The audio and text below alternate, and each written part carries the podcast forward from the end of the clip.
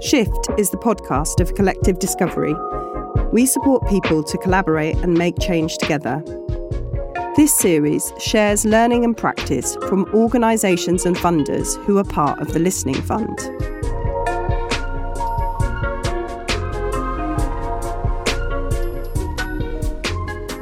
Hello, and welcome to the Shift podcast. I'm Jenny. And I'm Mercy.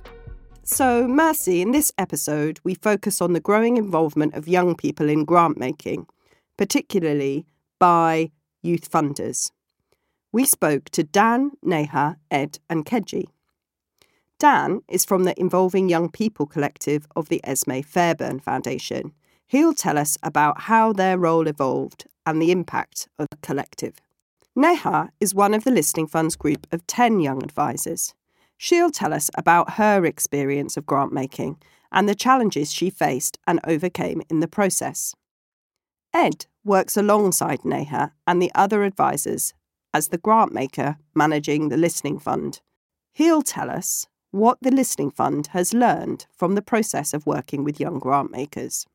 Keji is from Hudl, Youth Development Agency. Hudl have worked with a wide range of grant makers to support them to work effectively with young people. Keji will share with us her extensive knowledge and the challenges that they have faced, what they have learnt, and her advice for grant makers. So, I had a chat with Dan, who is from the Involving Young People Collective, who work with Esmee Fairbairn. And we started off by exploring why, as a young person, he wanted to get involved in grant making. My interest was a genuine kind of curiosity about philanthropy and the way in which social change organizations are funded and a recognition that as a young person not really understanding like where that money comes from and how that funding is applied and who makes decisions and who gets funding and who doesn't get funding. And it felt like a really key thing to understand how these organizations function and, and how do vast amounts of money go out to the sector coming from environments where young people have been championed and they've been kind of encouraged to take on that decision maker role was really curious about how young people can be more in, ingrained within these organizations I asked him what his experience was like of doing this. A bit of background with the IYPC as a nine month contract as freelancers to test and design new ways that young people could be involved in their organization. The outcome of that was then we did start to be involved directly in grant applications, but there was a whole period of kind of uncertainty in some ways because neither Esmee staff nor the collective really knew what was going to come out of it. We were kind of like figuring out together. And so our recommendation was that a young sort of advisory group, a young collective becomes a permanent fixture within Esmee. It felt that we were really listened to the whole way through that. And we were also supported in that journey. And we had some really great workshops working with the CEO and working with other grant managers to kind of explore what it means for young people to be involved in grant making. I also wondered what difference he thought it made having young people involved. I think one of the most powerful things that I found around being involved in grant applications was grantees or prospective grantees would then be encouraged or be invited to bring their young people to the grant calls. And so you, we'd sometimes have sort of assessment calls where it would be me as a, as a young consultant sort of working with Esmee and the young person of the organization directly talking. And the fundraising manager and the grants manager are just sat at the side, like sort of listening to the discussion around sort of what it's like to be part of that program. And it really felt like sort of unlocks an ability to shift power. When you're thinking of transparency and accountability, it's accountability to the beneficiaries, it's accountability to the young people that programs are set up to support. So, what better way than to have a, a young person working with a grant making organization and a young person that is directly going to benefit from the funding, just having a chat? We are embedded within the organization. We kind of work alongside staff, but we don't see ourselves as staff. We've decided that a kind of three year term would work best based on the fact as well to get into the flow of things and to build relationships. And I think coming to the end of my kind of three year term, I'm starting to feel like the longer you stay there, the more comfortable you get. I find myself in meetings about to say something quite challenging and then going, oh no, but, but that person said this thing in the other meeting. So actually, I kind of understand why that might not be feasible. And, and so suddenly you're making excuses where actually uh, the power of our involvement is to offer that kind of fresh insight and perspective. I spoke to Neha and I asked her why she'd applied to be a Listening Fund Young Advisor and why she thought it was important for young people to be involved in grant making. Something that I'd not really heard of before. I'd never heard of any sort of role that was specifically for young people. I thought that was amazing. And I'll be really honest, I was paid enough to make me want to work the extra hours instead of networking events or courses outside of work or just having fun and being social. I feel like I come at this question from a sort of data analysis point of view, where if you're trying to make a business decision, you'd want to use the most up to date data, really representative, to make the most informed solution and create a product that will be really effective. And so, therefore, if you're making grants that are affecting young people, why wouldn't you ask for their opinions and value their time and really action what they're saying to, you know, make the best decisions and create the most impact and align the most to your objectives? I think it's so sensible. And although we've all been young people at some point or other, we don't all understand the current social, cultural, political context. I, I fear that I'm not a young enough of a young person. And so there's a lot of phrases that I have to ask, like my mentee at work. I asked Neha what challenges she'd faced in her role. I'm not the most confident person in the world. So to really give my opinions in meetings or flag things that, you know, have we considered a different sort of angle on this or a different perspective. That was really challenging, but I'm doing it. I think definitely at first it seemed like there was an informal hierarchy that formed depending on level of experience, and that's just within the 10 advisors, even though we're all meant to be at the same level. It did feel like there was different relationship dynamics, power dynamics going on.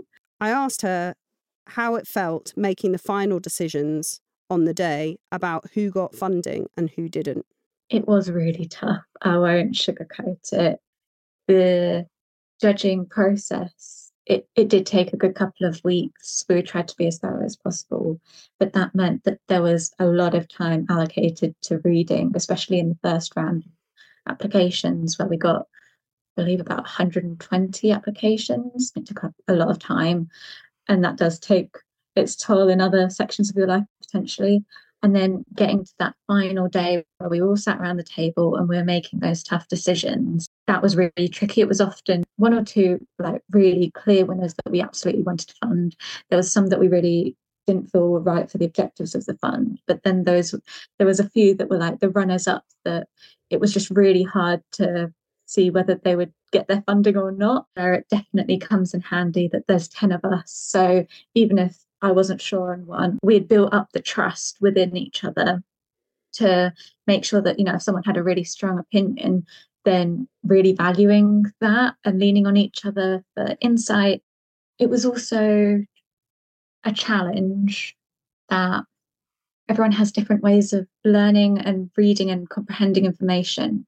So for me, the reading time when I was doing it by myself and I could take regular breaks, that was quite all right for me. But in that meeting room, just one room, and you know that you're not really meant to leave until a big decision has been made and the big amount of money that goes behind this funding as well. It's incredible, and it really dawns on you how many people's lives you could be affecting when you're reading and you're talking to everyone else. That was just quite overwhelming. But I could see that, you know, other people in the panel found it potentially the opposite and they really th- thrived on having that live conversation. So, listening to Neha and Dan, I think there's definitely a contrast there between the two approaches. So, the openness of the Involving Young People Collective of Esmee Fairbairn, which has been able to evolve as new opportunities emerge. Whereas the Listening Fund, there was already kind of a structure and a role defined for those young people when they came in. And, you know, there seems to be some benefits and challenges to that. I found this interesting because of my own experience as a young grant maker and thinking about the proximity between young people and grant making structures. And I think there's something that needs to be thought about for every funder about what your boundaries are going to be, what what support might look like, and also for young people to think about do they want to be co-opted into structures or is there a way where you can engage in grant making activities but not be part of the furniture? I also don't think we talk enough in the sector about what happens after you've made your selection. Thinking about grant visits or closing down a, a grant making program, I think the sector hasn't fully teased out what what would it take and what would be the benefits of it, and whether young people want to be involved in that or not. Questions around legitimacy, accountability, historical legacy of where wealth came from are encouraging people to involve whether it's young people or other forms of lived experience in their grant making. But actually, sometimes that's not been thought through. And I think there's a first responsibility to do no harm. Absolutely. I think there's a vulnerability that we don't account for yet when entering into these spaces. So you might think you're just uh, asking a group of young people to have a quick read of some grants and make a decision on ultimately whether they like it or not. But actually, if you are asking young people with lived experience to come into a process where they're going to have to say no to things that they can see would benefit them and people like that, I don't know if if older adult grant makers just become numb to it, but this idea that you might have to decide whether you're going to support trans young people or refugee and asylum seeking young people, and somehow you have to decide which which impact you want to have and which group is more deserving. It is really a very uncomfortable process. And one of the reasons to involve young people, and we see this more with the Involving Young People Collective, is to bring that challenge and to try and transform grant making. I spoke to Ed from the Listening Fund and asked him what needs to be considered when involving young people in grant making. The way the Listening Fund operates is that the Blagrave Trust sort of hosts it. So I'm the Listening Fund's manager and I work at Blagrave. We're a small team of eight and had to really think about what skills and knowledge do I have? Um, what skills and knowledge does Blagrave have? What's our capacity? And therefore, which young people can we work with safely, uh, deliver this work in a way that is not extractive, not damaging, and is hopefully a really positive experience.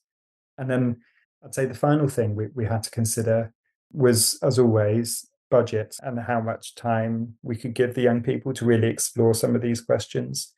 We wanted to make sure that they weren't, say, asked to design a call out in their third week of working with us, and they really had time to consider some of the learning that already existed to get to know one another and to really do this work in a non tokenistic way.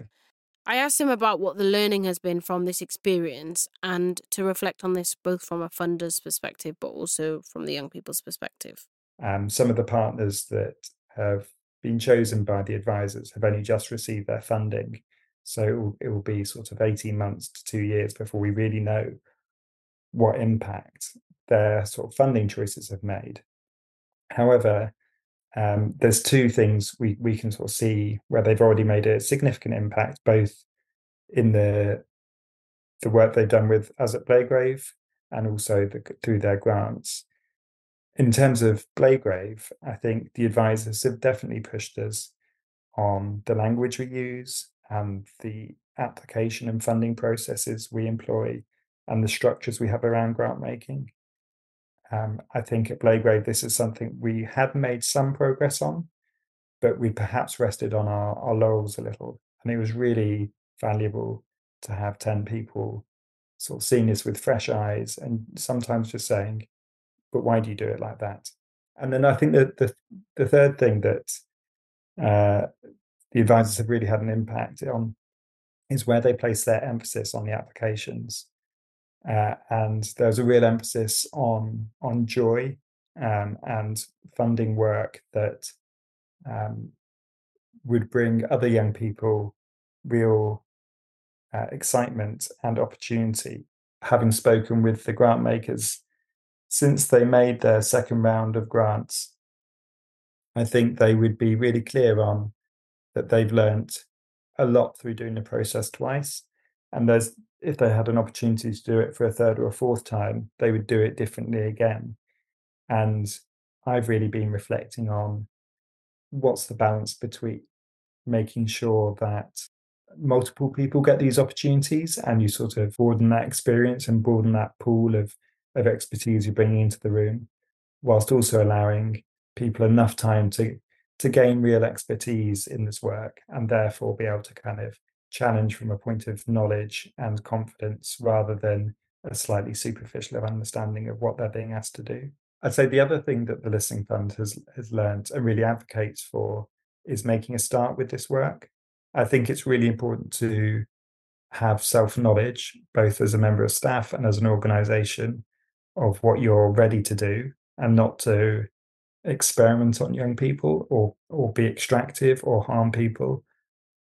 But it is still better to start this work in a way that measures against your your skills and knowledge and expertise even if it isn't quite as deep or as thorough as where you'd like to be long term. But by at least starting you you develop those skills you develop your confidence you get feedback from young people and through your second iteration your third your fourth you can really develop these programs to where you want them to be so I spoke to Keji from Hudl, who have worked alongside a wide range of grant makers supporting the young people who have been playing an advisory role. And I asked her what challenges they've faced in playing their role with grant makers. So I think the first thing that kind of comes to mind for me in terms of challenges that we faced is the readiness of the organisation to actually work in partnership with young people. What we found is that there are internal processes that haven't been ironed out or thought through. So, in those cases, we've had to almost step back a little bit before recruiting young people and working closely with the organisation to work out the parameters of the fund and the parameters of involving young people. And another challenge is around the stage in which young people are brought into the process. So, we've worked with a number of organisations who are very clear in that they have already designed the fund, they have the criteria the call out has already gone out, and the role of young people is to come in and assess and select the organizations. Then at the same time, we've had some organizations who have got the pot and they have the broader parameters of the fund and then they then say okay young people are responsible for taking all of the decisions in terms of the eligibility, in terms of the assessment process, in terms of the selection process. And in some cases, that works because they work very much in partnership with them to kind of impart their experience and knowledge, and then the young people take decisions. But then in some cases, they're told that they have this scope to take these decisions, but actually they don't. More often than not, it is explained. But again, this goes back to my first point, which is these things need to be processed and ironed out and signed off before you involve young people so that they're super clear. We've had young people in the last year or so who've come back to us and said, if it's a partnership, we want it to be a partnership. We want to be able to put, draw on the experiences of the organisations and the funders and the grant managers, but still be able to take the decisions. We don't want them to sort of stand back, let us take decisions and make mistakes, and then say, you can't do X, Y, and Z. Like that causes quite a lot of issues. Something that was said by um, Ed from Blagrave is that, you know, it's it's an art, not a science. And it's really trying to bring that in fairly early on in the process to say, whilst we can put all of these things in place, there is going to come a point where it's subjective. At the end of the day, they have to go with what they feel passionate about. Another challenge is about the amount of time and resources that are needed to support young people. I had a number of organizations where the funding has been quite um, fixed, and we've had to really try to support young people within the parameters of that of the resources that we have. But then we also work with funders who are very much actually let's figure out what is the need and then attach the resource. The funders or the trust are working with a timeline. That timeline may, needs to be a little bit flexible if young people haven't been brought in early enough. So, for example, one of our funders, the timeline was for young people to have come in and to have written criteria and eligibility and to have their call out all within nine months. It, it didn't happen in nine months. Given the wide ranging experience that Hudl has, I asked Keji to share what she had learned. We've learned that you need to have a good onboarding process and that that onboarding process needs to stretch a few months. I'm I'm a major advocate of spending time bringing together a group and building that trust and team building. We see the value in providing one-to-one check-ins and then also training if we're thinking about building relationships and, and strengthening connections, staff members can provide training, and that's a way of connecting. Given that Hudl had a wide range of experience working with different grant makers, I asked her what advice they would give to grant makers who were considering involving young people in their grant making. My advice, though it may sound biased, is have a third partner to hold the space for the young people and to act as a critical friend and to support you internally. Because when you're bringing young people in and you're doing it sort of internally, uh, things can be missed. And I also, I don't know if you are necessarily always going to be like challenged in questioning your existing organizational culture and processes. And then also, I think it just acts as a buffer for the young people um, so that they can really genuinely say the things that they want to say and present the challenges that they feel that they're facing. And they may not necessarily be able to do that if they feel that everything is being done by this one organization. And then I would also say that um, when it comes to decision making, really thinking about how your staff will input and not influence the young people. And I find that young people really respond to having things explained and being given options as opposed to just being told. And then ensuring that you have staff internally who are going to be championing this work and really embedding it within the organization. And then finally, acknowledge and celebrate young people's input and think about offboarding. Like offboarding is equally as important as onboarding young people to a process and not just allowing them to kind of fall off.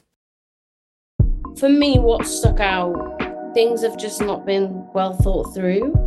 Why do so few grant makers know how to do that thinking well? And there's something about not just the recognition of the need for time and resource to go into this, but expertise and so one of the things that both I think Keji and Ed brought to life was the importance of having somebody internal who can push the dial on the importance of having young people involved. But that's also a really vulnerable space to be if you're like the only one. And also, I think it depends on how much a funder wants to change. With the Involving Young People Collective, that's very much a sense that Esmee staff and collective members are are in collaboration with each other, taking things forward together.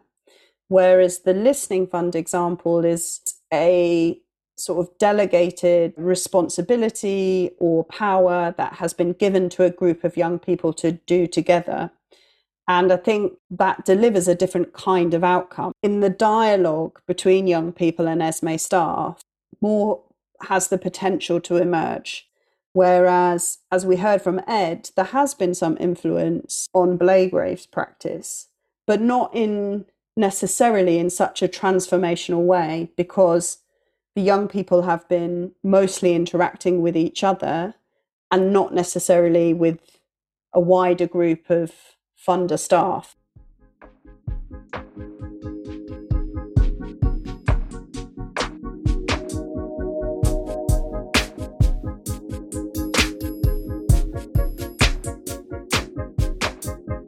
Thanks to all our guests in this episode Dan, Neha, Ed, and Keji. You'll find further information about our guests and links to further resources in the show notes. And if you have any feedback or ideas about what we could cover next, then please email us at collective at collectivediscovery.co.uk.